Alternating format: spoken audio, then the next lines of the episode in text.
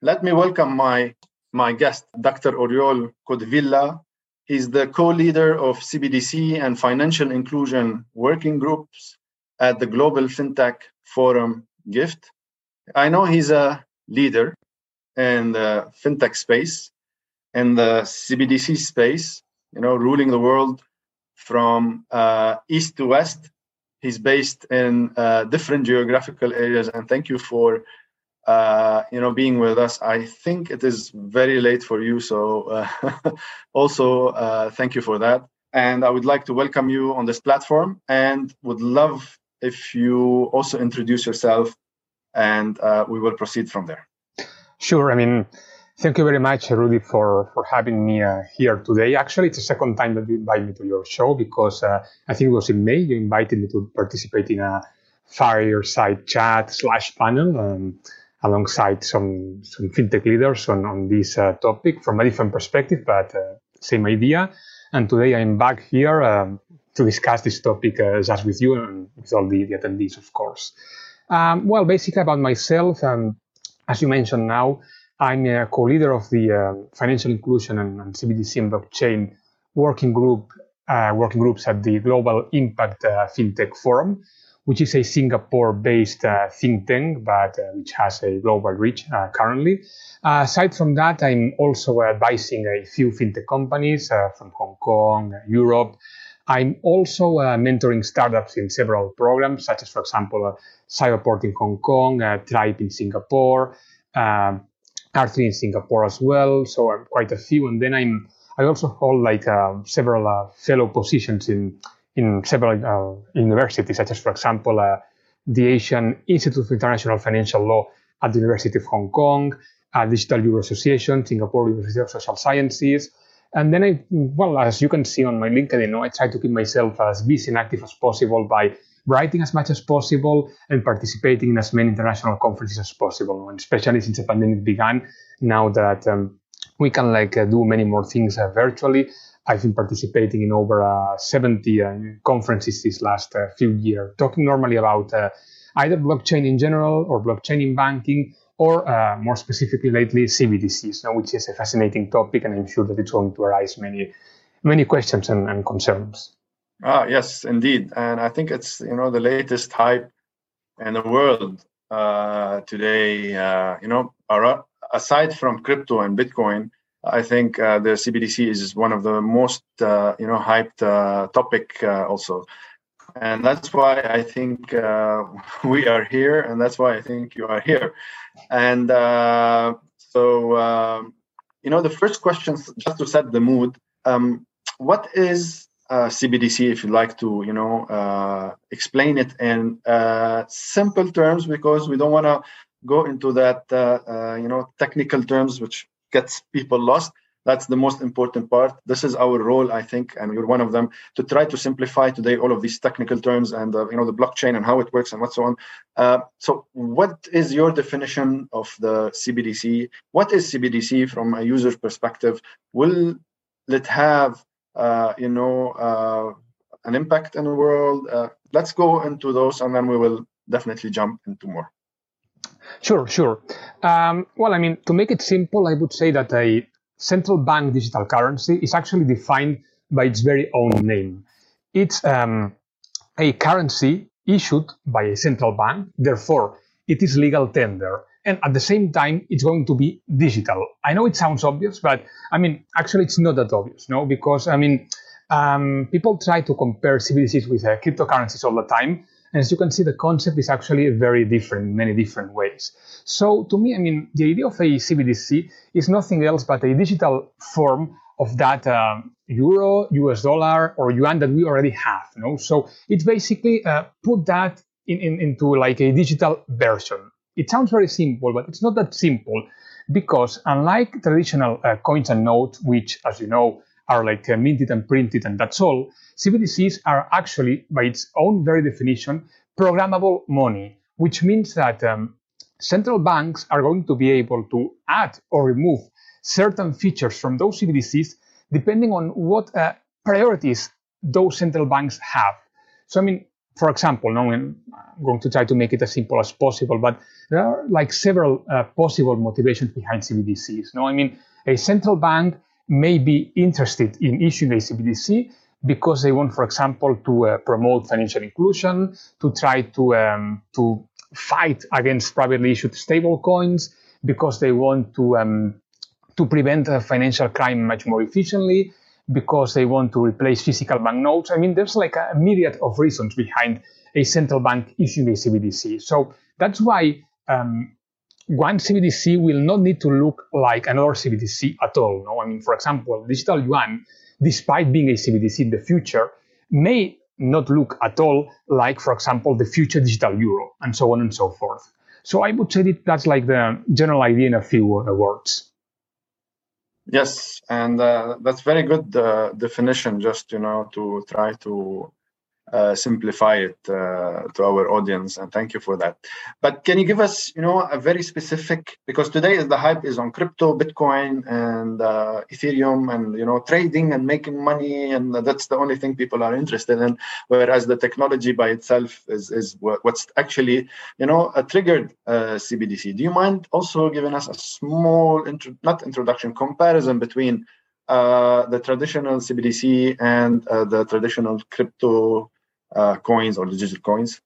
Mm, sure. Um, I would say that um, those are like two completely different ideas in many in many ways. Um, I mean, as I said before, CBDCs are issued by a central bank because they are. I mean, they are issued by a central bank, therefore they are legal tender per se, which means that they are like um, as centralized as anything can be. You know, because I mean, it's as centralized as the legal tender that we already have, but even much more um, controlled um, in the sense that central banks are going to be able to control much more efficiently all the, the flow. No? I mean, they're going to be able much more capable of tracking, uh, uh, let's say, who pays what. So in that sense, you can easily see it as centralized as, as, as it can be.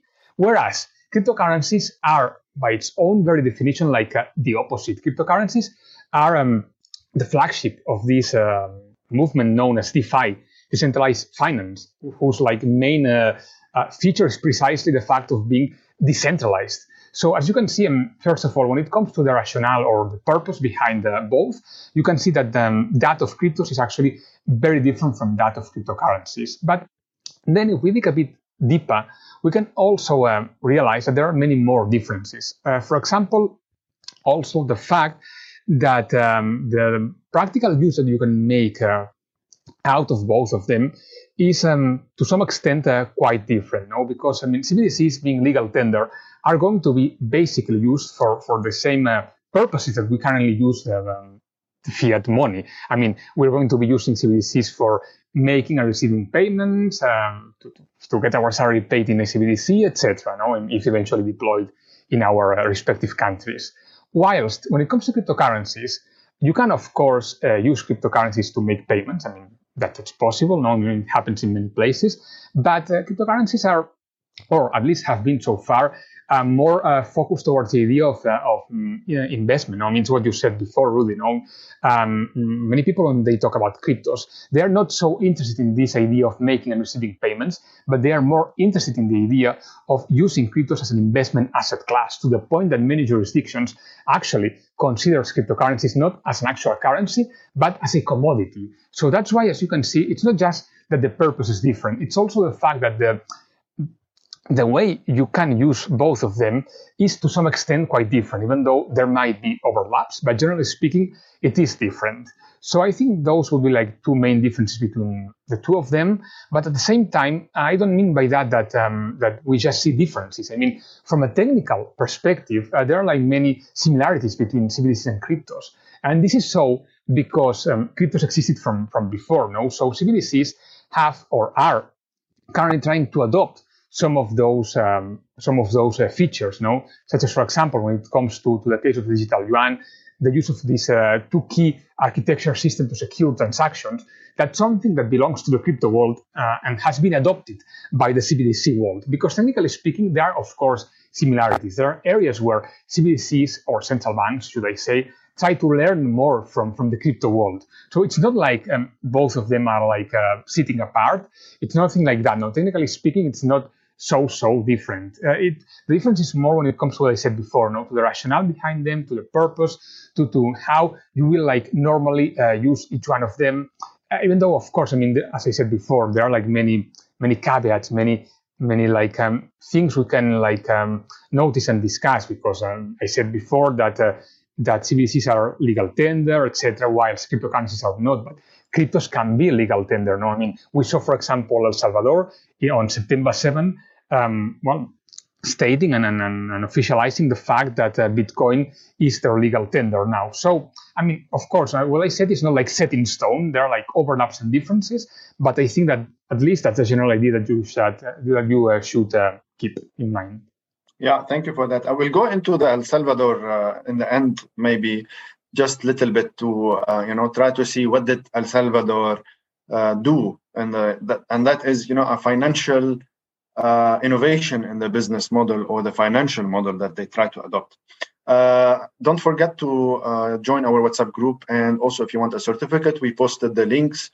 And if you are interested into the masterclass of digital transformation, which includes digital transformation, artificial intelligence, and blockchain with our uh, leading uh, trainers from the world, uh, please, it is free. Do join you know take the benefit of it. Uh, let's let's move on. I, I started having questions. We will ask them a little bit you know going forward. You mentioned digital uh, yuan in your uh, introduction to cbdc do you mind telling us uh, about the digital yuan and why so far it is the most or the biggest project and the most you know uh, hyped project in the world of digital currencies of cdbcs sure sure well, actually, um, it was uh, thanks to or because of digital yuan um, that I started uh, to like dig deeper into this uh, CBDC world.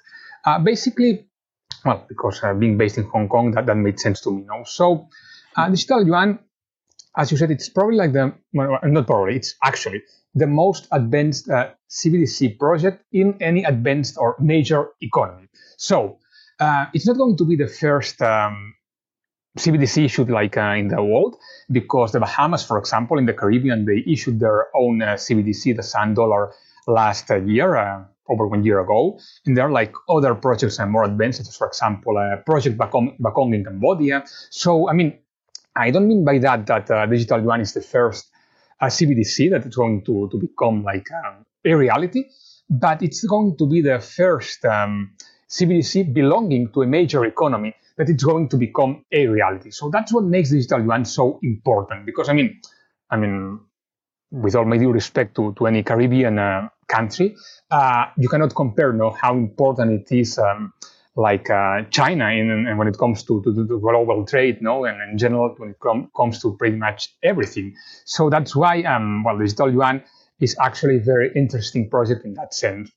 I think we can learn uh, certain things from digital yuan, but um, just to some extent. And I said to some extent because, as I said before, um, one CBDC doesn't need to look like the other one in the sense that, as I said as well, digital yuan, for example, will not need to look at all like the future digital euro or digital Canadian dollar or digital US dollar. So that's why we can learn from, from China's experience, but we need also to, to like uh, learn by doing our own mistakes in, in the other uh, places going back to, to China, well, I mean, it's not been like something that happened like uh, overnight. I mean, China started to test, um, well, actually, I should say to do research on their digital yuan in 2014. And six years later, in April 2020, last year, they started to actually test it after six years of research.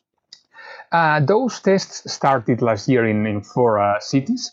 And then it was extended to a few more, including uh, the regions of Hong Kong and, and Macau. Um, the thing about digital yuan is that, um, well, I mean, it's going to be deployed very soon. Actually, Beijing's idea, which will happen for sure, is to deploy it uh, massively by the Winter Olympic Games in Beijing, which, as you know, are going to take place in Beijing in over two months from, from now. So it's going to become a reality like very, very soon. And I think the thing about CBDCs uh, is that um, they're somehow going to, to I'm not going to say alter to, but to become one more key player in all this uh, well money industry, you know, in all the payments and money. So because it's one player that we didn't like uh, have before and trying to, to, to bring like new interesting ideas and perspectives. So that's why digital yuan might be interesting as a project for this idea of being like the first major economy, you know, actually deploying uh, such a, an, an interesting uh, project. Yeah, uh, thank you. Uh, very interesting the way you know you you approached it uh, in different perspective. Um, let's move on to new maybe terms that are not uh, you know uh, familiar and what's happening also on uh, you know digital euro, project Aber in UAE and KSA, and also the CBDC bridge. What is a CBDC bridge or projects you know related to all of those CBDCs? so that uh, you know our audience can take even more from the region what's happening in our region especially in the gcc sure well i mean there are like many ongoing uh, cbdc projects uh, worldwide actually some, i normally start by saying i didn't today but i normally start, start by saying that uh, more than 80% of uh, the world's uh, central banks are currently engaged in some kind of work on cbdcs I don't mean by that that 80% of central banks are testing their own CBDCs, but what I mean by that is that uh, 80% of them are at least doing some kind of initial research. In some cases, that process is much more advanced, like for example, China. In other cases, it's just an initial research and it's going to take them like well, many years to complete if they eventually do. No? But I think it is interesting to see so many central banks um, eager to learn more about this topic, even if they eventually will not deploy it, because we don't know how many will actually deploy it. No? But seeing so much interest is something that we must, um, well, pay attention to. Um, out of these projects, I mean, we could like talk about like uh, so many. I think it is important to, to talk, for example, about uh, Project Aber, which you just uh, mentioned. Project Aber was actually a project um, which took place in Saudi Arabia and the United Arab Emirates. It was a wholesale CBDC project because um, most of the projects that we are mentioning are actually retail CBDC projects. I guess we're going to get back later to this um, difference, but I'm just going to point this out uh, now briefly. So basically, uh, this project Aber uh, was um, designed to analyze whether issuing a wholesale CBDC between the central banks of Saudi Arabia and United Arab Emirates was uh, technically feasible and whether it was uh, interesting or not to use uh, blockchain to do so. Uh, that project was started in uh, early 2019, and the final uh, report was published exactly one year ago, on November 30, 2020. And it is interesting to read that report. It's a 100-page report where both central banks analyzed well how they did it, what they expected to get from from that project, etc. And well, I mean, to make it um, as short as possible, basically the idea was what we said, not to try to um, test a wholesale CBDC between both central banks, and to make those tests much more um, effective. Each country uh, added three commercial banks to the to the Aber ecosystem. So in total, we were talking about the central banks of both countries plus three commercial banks from Saudi Arabia and three commercial banks from the United Arab Emirates. And the conclusions were actually um, very positive. I mean, it was concluded that, that it was uh, possible to, to issue a wholesale CBDC um, between uh, both uh, countries, and it was also concluded that doing blockchain, that using blockchain to do so was actually not just possible but even advisable. It was a great idea. So that's a project that you should um, check if you are interested in learning more about that. Then there is, of course, um, the MCBDC Bridge project in, in Hong Kong, um, it's actually quite interesting to talk about Hong Kong because Hong Kong's uh, monetary authority is currently involved in three CBDC projects. They are testing digital yuan, China's digital yuan. They are also analyzing the idea of um, potentially studying a um, an electronic Hong Kong dollar in the future. And then in third place, they are um, part of this MCBDC bridge project, which actually involves not just Hong Kong's monetary authority, but also uh, the People's Bank of China, the Central Bank of Thailand, and the Central Bank of the United Arab Emirates. So it's a wholesale CBDC project involving those four central banks, uh, which is what makes it uh, much more interesting in order to analyze uh, basically um, uh, things about uh, making payments much more seamless and, and efficient. And one more project, of course, is that one that you mentioned now, the digital euro. Uh, it's taken a while for Europe to decide whether they want it or not to, to engage on this idea of uh, issuing a CBDC, but it was finally decided that they would be working towards this idea. And they are uh, well, about to start the test phase, which is going to last, uh, in theory, they were talking about two slash three years. But I mean, it might be true that they may pull it off in such a short period of time. But looking at how many years it took China to, to actually get there, uh, I think that uh, more realistically, we should be talking about four or five years at least. Uh, four or five years. I think uh, they were going to be out of outdated. Isn't that you know always a question that is being asked? Because I've seen also on the on the Bank of England uh, side uh, some news also that they are also starting. You know they are you know and while china is being a leader uh, even the middle east is uh, trying to disrupt this uh, ways. Uh, we have uh, the caribbean also working on different projects and you know other other world countries also you know much Cambodia, or cambodia for example. Yes yes yeah what do you think about this you know being you know late in the game or it doesn't matter later on you know everything will be uh, fine tuned across everybody, or it has to be one global system for it to be effective? No, it matters. It matters very much actually to be late. Um, I think that once again the West has uh, reacted a bit uh, a bit too slow. I mean, it's not that you need to be first. No, I mean you are free like to to work on your CBDC and deploy it in your own country whenever you want. But uh, you are like kind of missing the point if you are late because first of all, one of the reasons behind uh, certain countries when, when studying and deploying a CBDC is to try to fight uh, especially stable coins. I don't think that CBDCs, as I said before, uh, can compete with cryptocurrencies because with general cryptos because uh, we're talking about two very different uh, concepts. However, when it comes to stable coins, well, I mean, we can see like a clear uh, overlap between CBDCs and stable coins when it comes to, to the idea.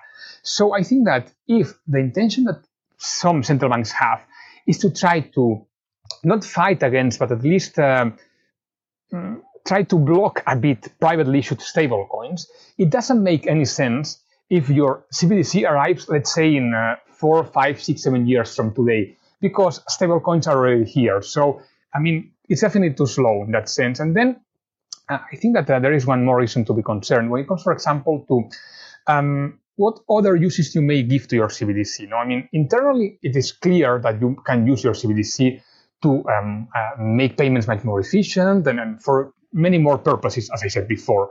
But aside from that, there is one more uh, objective that CBDCs may, uh, may um, try to, to reach.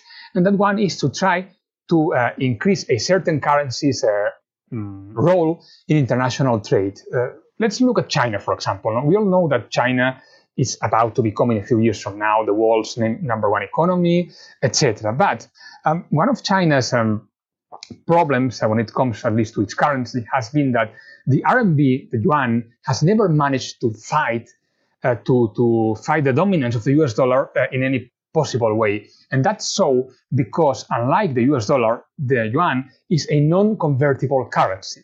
So one of the reasons why China has been so active and so eager to promote their digital yuan is precisely to try to, to some extent, um, fight this dominance of the US dollar and to try to convert some of those US dollar denominated transactions in international trade into RMB denominated ones. That's not going to happen overnight if it happens. I mean, I don't mean by that that the yuan is going to become the world's number one currency. It's not going to be like that. It takes time. But we can see that this is one of China's main intentions. I mean, we saw, for example, uh, China's central bank signing a joint venture with uh, SWIFT in February uh, with the goal of internationalizing the yuan. We also uh, saw China starting to test digital yuan in Hong Kong and Macau for uh, cross-border payments. And we saw um, China creating this uh, very interesting uh, blockchain service network platform, BSN, which may serve in the future as a way to try to, to create some kind of interoperability between CBDCs. We also saw China, for example, uh, signing a, a, free trade agreement like the RCEP, which or or um, increasing the importance of the Belt and Road Initiative, which are going to create to some extent huge free trade areas where China is going to be able to try to deploy their digital yuan for cross-border payments. So being late matters. It matters if the US dollar um, is like the last one to arrive. And actually, it will be like one of the last ones because um, the US is actually much more behind than, than even Europe. No, so it may matter. I don't mean by that that um, that China's yuan is going to become like the number one currency like overnight or anything like that. It's not like that necessarily, but it matters to some extent to be fast. And I think that um, well, that uh, perhaps certain countries should have started before. But of course, as I said before, it depends on each country's like. Uh, policies and interests uh, to decide whether to do it or not.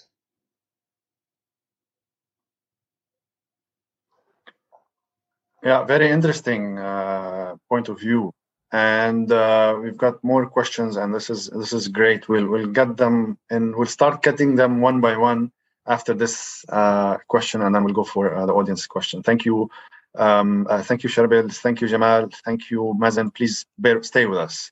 Um, I'm going to jump to you know um, the traditional banking systems and uh, the CBDC uh, today. Uh, you know, is there any point of view or uh, that you can put into perspective or add value to this point uh, regarding where you know some of the banks are really continuing to be traditional regardless of any digital aspect? Well, I know there's been like a much concern about uh, what role um, traditional banks are going to play in a future where uh, CBDCs become uh, massive, if that happens, or massively used, should I say. But I don't think that should be an actual uh, concern.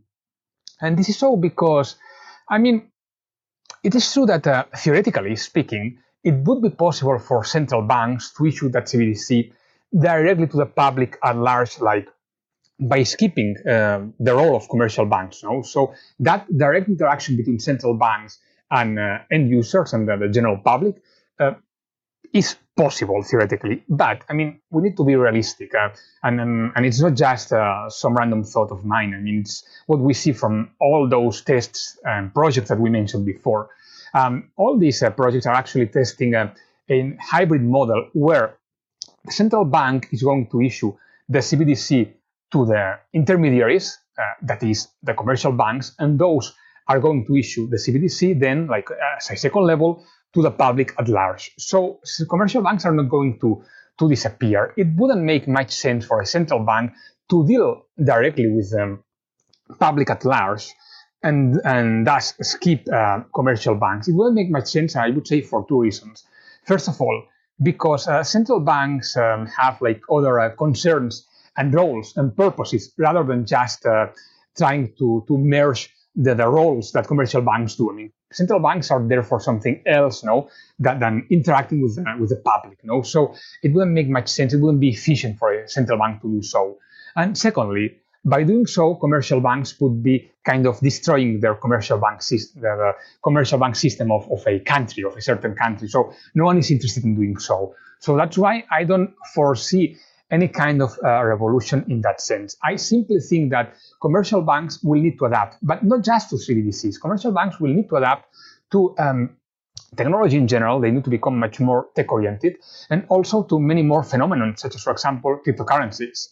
I mean, I don't say by that, no, that uh, all of us are going to get our salaries paid in cryptos or, or pay everything in cryptos. I don't mean that.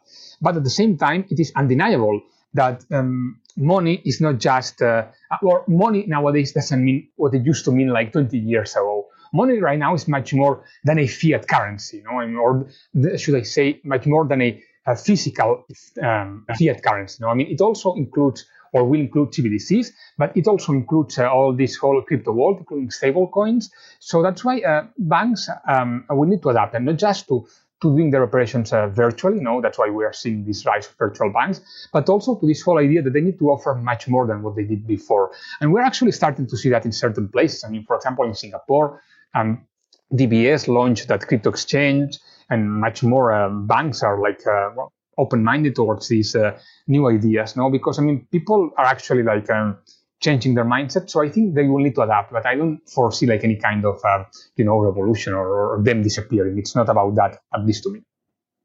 Yeah, uh, thank you for that. And I think you're, you're in a position, uh, geographically at least, uh, other than the networking and the network you are in and the position that you are in is privileged to see what's happening uh, in the world. So let me take my uh, first question. Uh, Sherbil, if you would like to ask it live, um, please open your microphone and then go ahead. And then let me remind you to join our WhatsApp group. And of course, uh, also uh, for the certificate of attendance, if you may request one. And also uh, regarding our uh, intro to master digital transformation uh, workshop, which is free happening on the 30th of uh, November. So Sherbil, if you don't mind opening your question, your mic.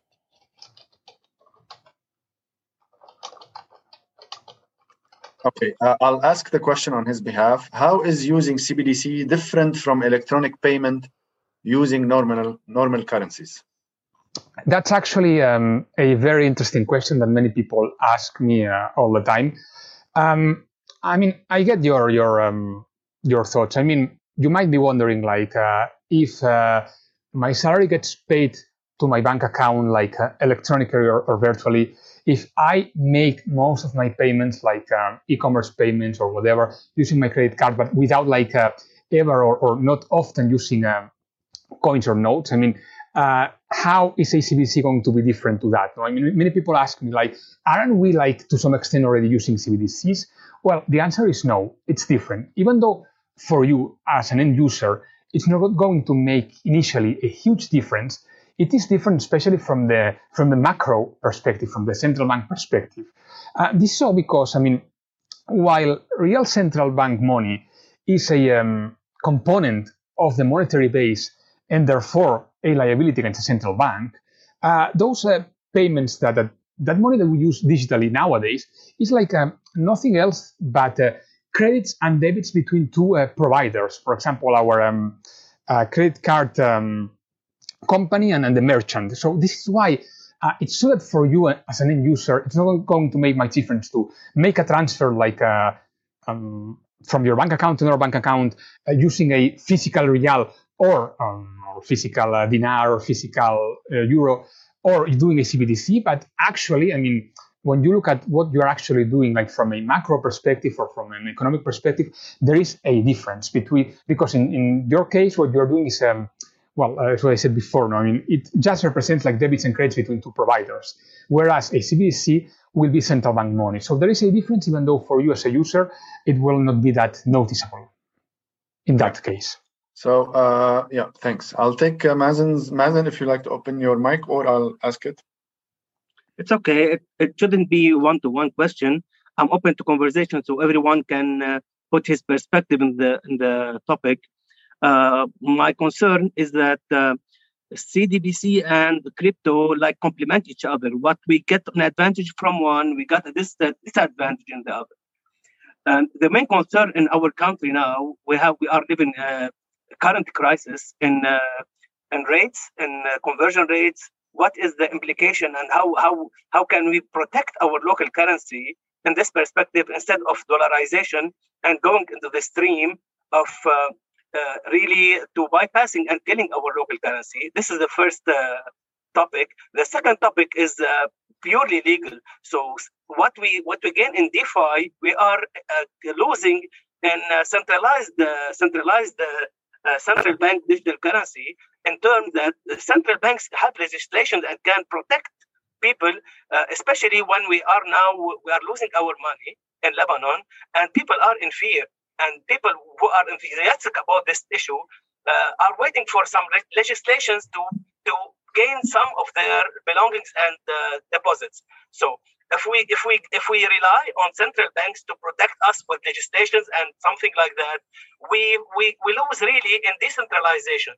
And even in this decentralization, we are we are in a, in a region really governed by trafficking, by selling drugs and weapons and uh, you know that United States is fighting this uh, the transfers of money, and they need they need really are putting some stress to control and track every single transfer that coming for funding some terrorist groups like ISIS, like other groups in, in Yemen and every everywhere in the region. So our region is really in, in perturbation. We cannot really compare to America or Europe or even uh, Africa uh, or even Asia. So we yeah, are governed in, in, in, a perturbation groups that are really uh, can um, somehow be uh, crippled to, to work like it should.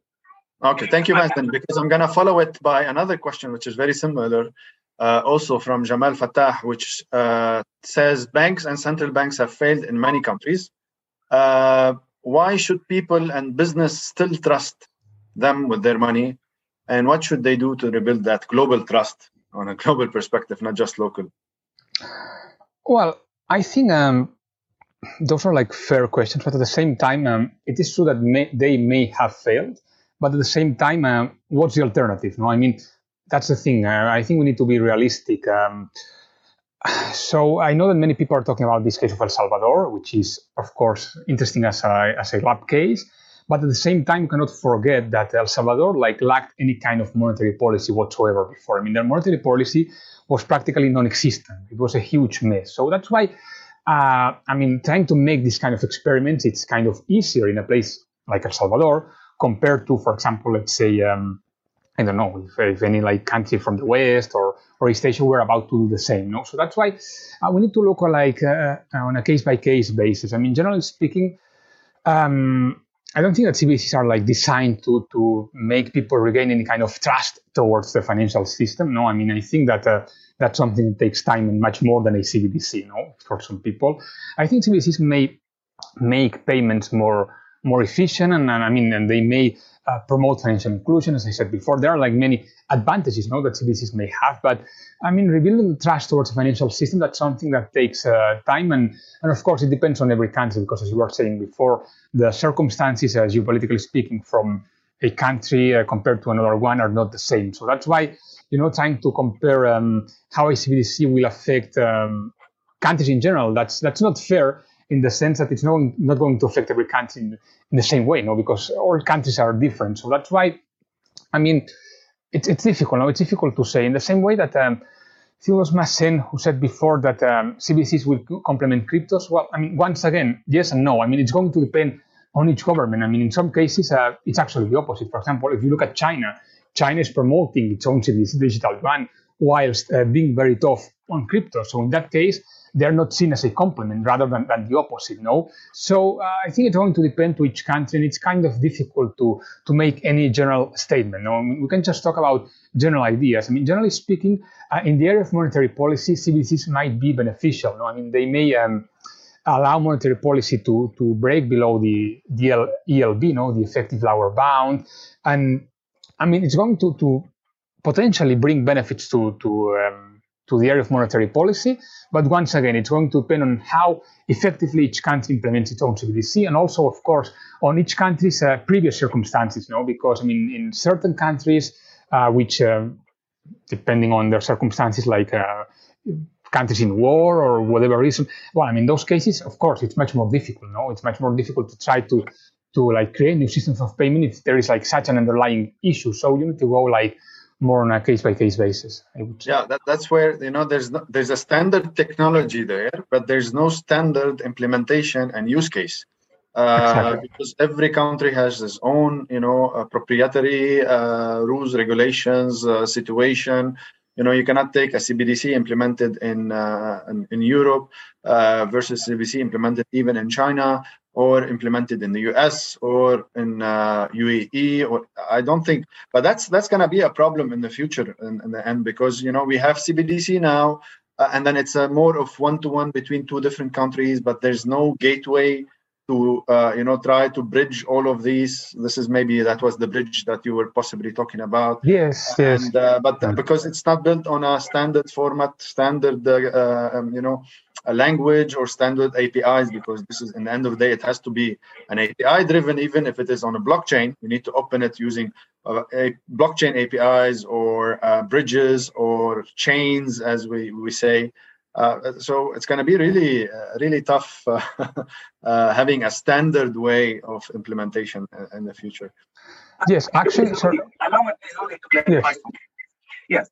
Uh, regarding trust, uh, I don't. Uh, let me put it in a question. Do you trust more? Do you mind uh, like asking the question, Mazen? Yes.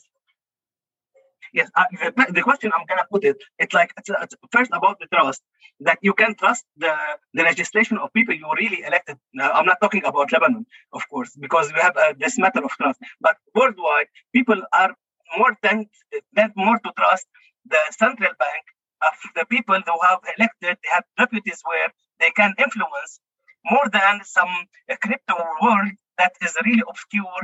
We have names, we have uh, Bitcoin that is created from someone we don't really know, and we have some new cryptocurrencies that are created like fake, and uh, we have too many frauds. I'm not talking about fraud. I'm, I'm talking about trust. The second thing is about culture. The, our countries are more are more tending to use cash and hide cash uh, under their pillows, which which really is, somehow help some people to uh, to save their money from deposits in an hour crisis. So we, people are, are, really not in, in culture in our country are not really tendent to uh, like used in Singapore, Singapore or China. The third uh, comment is about United States and China, which are the, the biggest economies in the world. They are fighting crypto.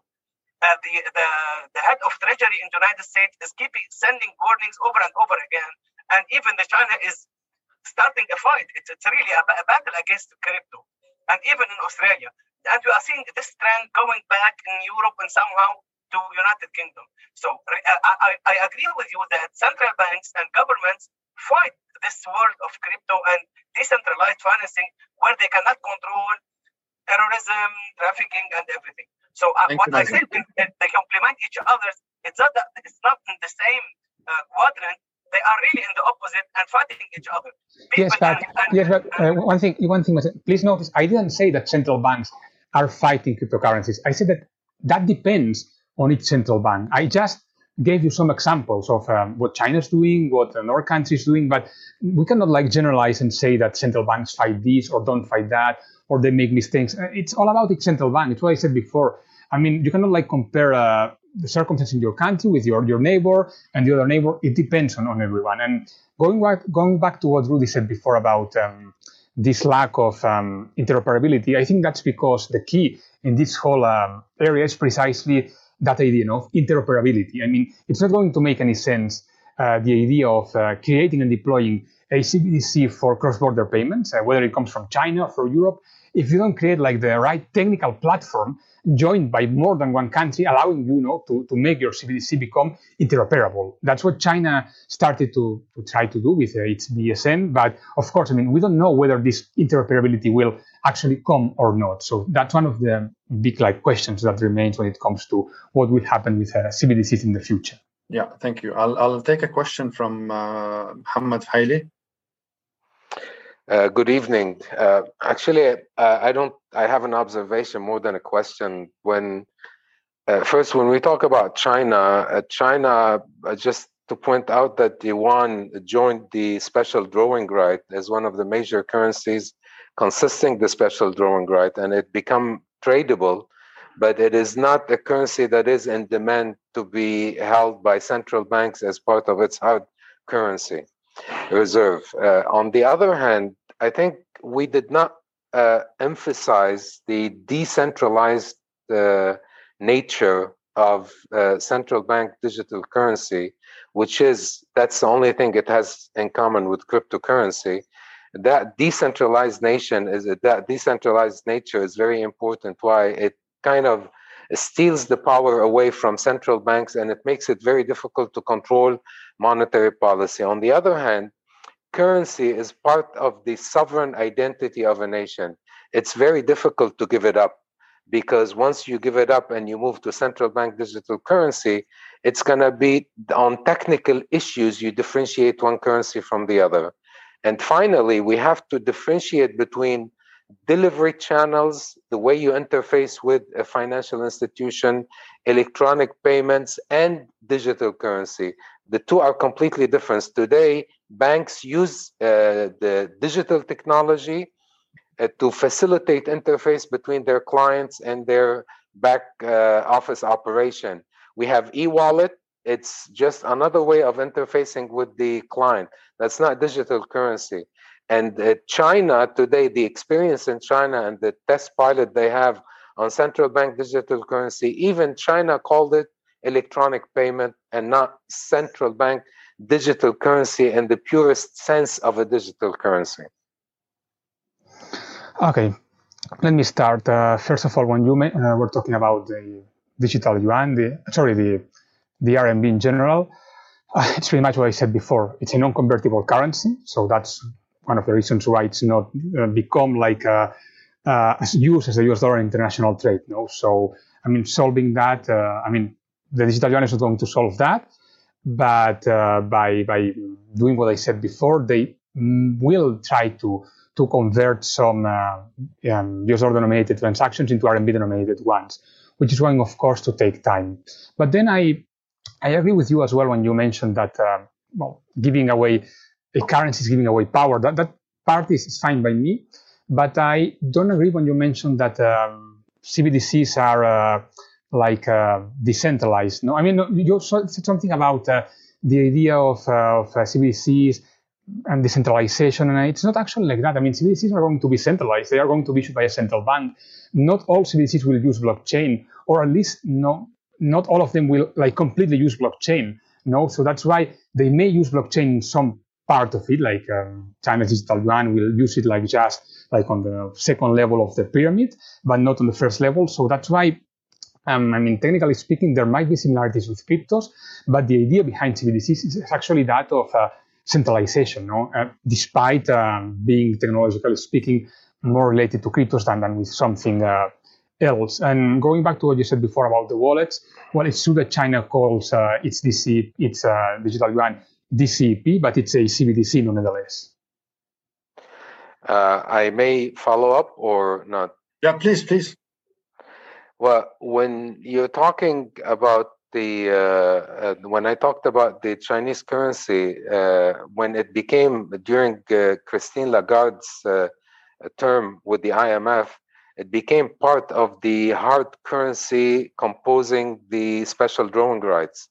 And today I can exchange my SDR for Chinese currency, uh, euros or dollars or Japanese yen. So it becomes convertible but there, it's not in demand for the payment of transactions like oil exporting and importing and what have you.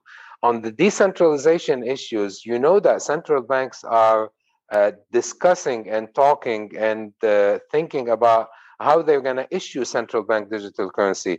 Is it directly on a retail basis or a wholesale basis? Which means that they're going to issue it directly to the, uh, in the individual or through the banking system. And they haven't settled that yet because they want to make sure that however way they issue it, they keep control of, of, uh, of uh, monetary policy. If I have a digital wallet with digital currency, I can transfer to you whatever I want without going through any system. And the, this is, and you know that the Swedish central bank uh, uh experimented with digital currency using distributed ledger technology, and their experiment failed and that was back in 1997, if I'm not mistaken. I'm done. Thank you. Okay, thank you. Well, uh, yeah, about the RMB, it's pretty much what what we said. I mean, yes, it's true what, you mentioned now about the IMF and Lagarde, but I mean, in practice, it is what it is. And um, I'm following the, the second part where you talked about uh, CBDCs. Well, I mean, it's true that central banks are still deciding uh, what to do. No, I mean that that's the key point here. I mean it's what I said before. No, I mean unlike China, which is more advanced than other countries, in most other countries it's still like a project. I mean in Europe we didn't like even start to test it. Same idea applies to many other countries. So that's why what CBDCs will be in the end or how they will like effectively um, be effectively like deployed, uh, we cannot like know it for sure, no, because it's still something like very like uh, it's still at a very like nascent or initial stage. The infancy uh, stage. Exactly. Yeah, yeah. Uh, that's where you know uh, we're we're there to discover. I think uh, same as bitcoins and same as uh, uh, the crypto coins. Even though you know they are a bit older somehow on the technology of CBDCs, regardless there was uh, previous trials. Even you know the, the Bitcoin itself dates back also to the 90s, where some technology about decentralized DLTs and so on also talks about it. but it was not uh, used or uh, as a financial tool until uh, the 2008 2009 uh, with Satoshi. Um, yeah, uh, let's take the last questions, if you may, from Ahmed Manzoor. Is there a framework from available for transforming towards CBDCs? Are you aware of any? Like you mean an, an, international framework or? Yeah yeah. They should have. Uh, i think the bis uh, i think the bis published something related to uh, blockchain if i'm not mistaken uh, yes i mean the bis has been like uh, publishing on this um, this topic on this idea some papers some reports i mean there is that but there is no actual like actual actual framework you know i mean because it's still something that uh, it's still like an, an infant stage, you know, as I said before. So it pretty much depends on its central bank. So there are like some uh, some reports, you know, by by the BIS basically, and, and uh, exploring, you know, these kind of ideas, and some like initial attempts to create some systems that will uh, facilitate uh, interoperability, such as Chinese BSN and others. But it's still like uh, too early. You know, we are still at at a too early stage to to actually talk about any kind of framework. I mean, because I mean, like in actuality, only the Bahamas actually deployed their own CBDC, and then well, are other projects like Bakong in Cambodia, no. But I mean, it's still too early to to have like any actual framework. We have like some some hints like those BIS reports and some attempts to create uh, interoperability systems, but that's all for now. It's gonna take some time. Even uh, mm-hmm. uh, you know, we, we are living the age of open banking, and uh, you know the, the frameworks are still somehow uh, lost. Uh, if we go to Europe, uh, Payment Service Directive uh, doesn't have you know it's a framework, but it's not a framework where it gives you all the details. So it's still up to interpretations, and those are you know uh, 15, 16 years old directives. I'm gonna take the last two questions. Yeah, if you have any comment before we continue. No, no, no. Yeah, I'm gonna take from uh, Iftikhar which is do you think each country will have their own decentralized digital currency in a near compared to, do, to adopting regional currencies such as euros? I think we did answer this uh, somehow in our uh, uh, replies. Um, would you would like to hear uh, your comments or opinion about Nigeria eNaira digital coin? Well, actually, I think it's it's very interesting, no, because um, well, it's the first uh, project of this kind that we see in sub-Saharan Africa, and I think that, um, at least to me, one of the main uh, advantages or use cases for CBDCs are in those areas uh, whose unbanked population is higher. You know, um, because um, it's true that uh, in Europe a CBDC may I mean, may be interesting, may make a difference to some extent, but I don't think it's going to be maybe that uh, life changing compared to, to what kind of benefits CBDCs may bring to, to countries or areas like sub-Saharan Africa, the Indian subcontinent, or you know, India, Pakistan, Bangladesh. It's I think Indonesia as well, Philippines. It's in these kind of countries where finance or the lack of financial inclusion is a big issue, where uh, CBDCs, to me, can actually play even like a bigger role. Uh, and that's why, well, I mean, seeing like the, mm, well, the first or at least the most advanced uh, CBDC, you know, project or reality, you know, in, in sub-Saharan Africa is something that I found uh, very interesting, and I actually think that um, other governments in in the area should um, try to to follow Nigeria's lead and and work towards their own CBDCs as well, because it may actually make a huge difference. Because in, in many African countries, and same as it happens in India or Pakistan, the issue is not so much about uh, people lacking uh, technology, because to some extent, I mean, many people may own like smartphones or laptops. No, I mean, what they lack sometimes is, you know, physical to access to a physical bank branch, etc. So I think it's in that, in those areas where financial inclusion is a bigger issue, where uh, this idea might be like even more uh, interesting. So I think it's something great to see a CBDC project in there. And I actually think that this should encourage the neighboring countries to, to follow Nigeria's lead. Do you think so far it has been successful or uh, it is uh, also facing some challenges? You mean in, in Nigeria? Yeah. Well, I mean, it's facing challenges, of course, no? I mean, but it's hard to say I mean, we cannot say like CBDC has been successful uh, yet, because to be honest, we cannot say that not even like for China. I mean, we cannot say that for, for anyone, no, because it's way too early. So, I mean, of course, it's facing challenges, but um, I mean, I'm sure that they will manage to to like overcome those and, and, and eventually make it succeed. No? I mean, the idea is there, so the technology is there as well. It's not that difficult actually. So I guess it's going to work. I mean, that's my, my prediction at least, and I hope this this actually encourages others to follow uh, their lead. Yeah, I, I just want to shed a little bit on this because my opinion is, you know, if we look at Iran uh, uh, central coin and if you look at Venezuela, uh, because there was lack of trust and lack of, uh, you know, support from the people, uh, the project succeeded. There was a digital currency, but actually it was not being implemented because the people didn't adopt it. And this is where we're gonna see, I think, the failures or the success of it uh, in uh, uh, in El Salvador, and then uh, this is where I want you to maybe just uh, explain a little bit what happened in Salvador, high level. Uh, it was a different thing, and this is the where today, you know, some people are fighting it, some others are adopting it because they don't have any monetary financial system in, in, place. So some people, you know, find it as an opportunity. Other people, they just don't want to take that wagon.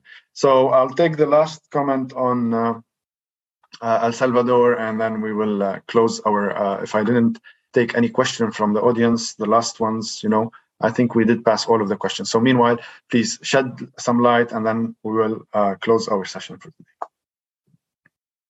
Um, no, well, I think uh, El Salvador's case is actually uh, very interesting. No, I mean because it's the first country doing so, and it kind of uh, breaks that idea rule that I said before. No? I mean, CBDCs issued by a central bank, legal tender, whereas cryptos are this kind of uh, new concept, like this um, means of payment, but basically a commodity investment asset class, a very, a very like uh, interesting one, reward-wise, but at the same time very volatile. So El Salvador has kind of um, well, been bolder and, and and well decided no to to do something that no one else dared to do. I think it is interesting. Uh, I also think that uh, it's way too early to, to know for sure how this experiment will go because uh, they, um, I mean, uh, Bitcoin became legal tender in El Salvador on September 7th. So we are talking about less than three months ago. I mean, it's way too early. Uh, I actually read yesterday that El Salvador's president Nayib Bukele uh, announced that they would be creating as well a Bitcoin uh, city, uh, basically a city by a volcano, I think, where uh, practically no taxes would exist in, in, in, there. There would be no taxes aside from from a minor one. So, I mean, it's interesting to see them trying to do that, but um, we need to think as well that um, what El Salvador is doing might not be that feasible for every country because, as we said before, El Salvador practically lacked any kind of monetary policy whatsoever. So that's what makes um, it makes it kind of easier to try to be so bold in a place that uh, monetary policy wise was so bad. You know? So I mean, others may try that as well if they are in a similar situation.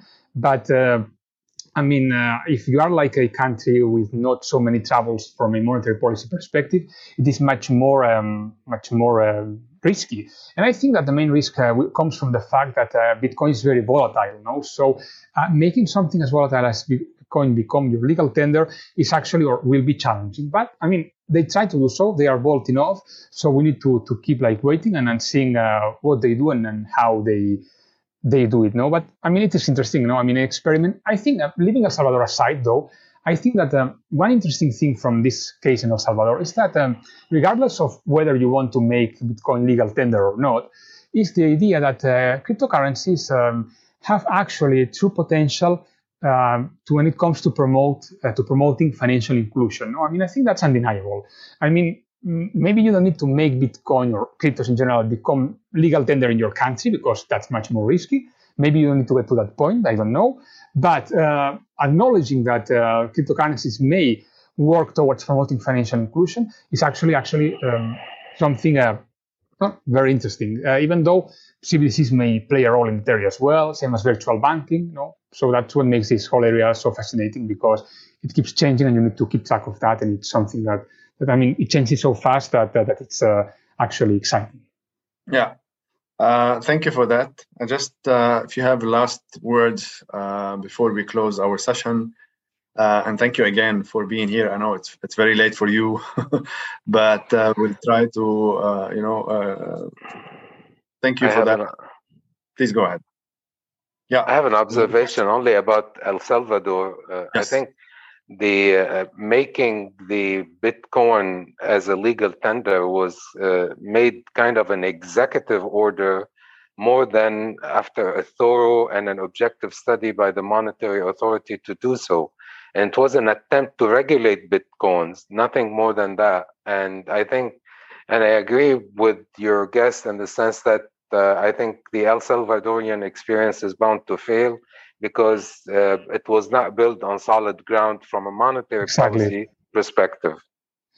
Yes, no, actually, I, I, fully agree with you. I mean, you need to keep in mind that uh, things in central uh, countries in central in Central America, such as, for example, El Salvador, uh, work a bit different, you know, compared to, to other countries. So, I mean, it's pretty much what you said. It's not like uh, like we're talking about a country, you know, whose government like uh, thoroughly analyzed what it implied, and then they decided to to to um, to go ahead, no, to move forward with that. It, it's not exactly like that. No, it was more like a it was a bold move, but at the same time. Um, a kind of desperate move because their situation was what it was. So that's why uh, El Salvador case is interesting, but we cannot like um, assume that just because it uh, failed or succeeded in the future, uh, it needs to be like that in any country. No, I mean I think that um, if deploying a CBDC takes like uh, so many efforts and time.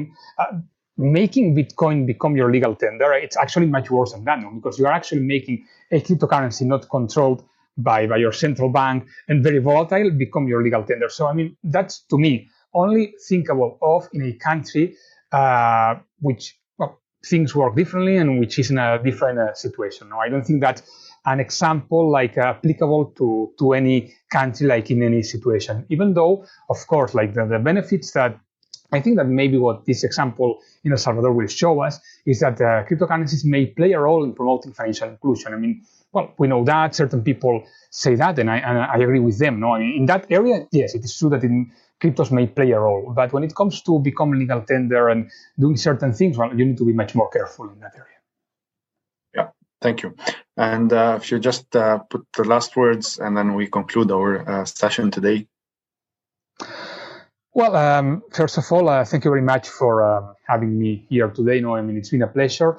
And then um, I'm just going to conclude by saying that uh, central bank digital currencies are going to be one more element no, of this uh, future of money. This future of money is not going to involve anymore just the physical notes and coins that we had before. It's going to be much more than that. No, I mean, it's going to be, to me at least, I think, this complex ecosystem where uh, CBDCs and physical notes and cryptos even will uh, coexist to some extent. No, to what extent it's going to depend. Well, I mean, I mean, on the citizens, of course, because if a citizen doesn't want to stop using coins and notes, the physical ones, well, then I mean, uh, things might not change that much. But it's also going to depend on the government, on central banks. It's going to depend on how they regulate it, on many things. But still, the idea is that one. No, I mean, the future of money is going to be much more diverse. It's going to include many more elements. And in general, uh, traditional banks, commercial banks, the incumbents will need to adapt. I mean, many of them are doing so, and those which are not doing so will need to do it. Otherwise, they may risk uh, being left uh, behind. Yeah, I'm just going to share a final uh, website in the chat which is in case you want to know more about CBDC and track them, what's happening in the world, uh, where are uh, implementation. It's called cbdctracker.org. So it's there in the chat. So if you want to look out uh, and you know follow up on the projects and so on, um, I'm gonna say thank you, Dr. Oriol. Um, it was pleasure having you on this platform, and uh, you know you have a lot of value being here, and you know being in a leader uh, in, in those technologies and especially you know uh, i think you are living in the eye of uh, that technology today in in asia. And uh, thank you again for being here. So i'm not i'm just gonna share my screen and just remind you that uh, wednesday we have crypto talks wednesdays the usual uh, part of our crypto talks with tay. Last week we had a great guest from polkadot and also uh, the head of the metaverse. Uh, you know, there's a lot of metaverses today, and it's a very hyped world. So if you want to check out the previous uh, session on YouTube. Uh, please check it out. And uh, uh, don't forget the digital transformation masterclass or intro to masterclass. Again, it's free. Uh, I'll be heading the digital transformation. Uh, Christoph Zaubi will be artificial intelligence, and Ahmed Manzoor will be about the blockchain.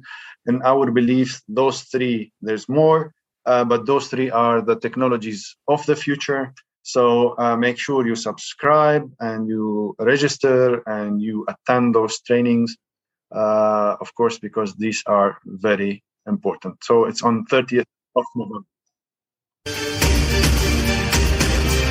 With that, I would like to thank everybody who attended this session. It was really uh, uh, much, you know, uh, interesting. Uh, thank you, Dr. Oriol, for making it, uh, you know, more interesting, I guess, with the audience and uh, the topic. Thank you, thank you. My pleasure.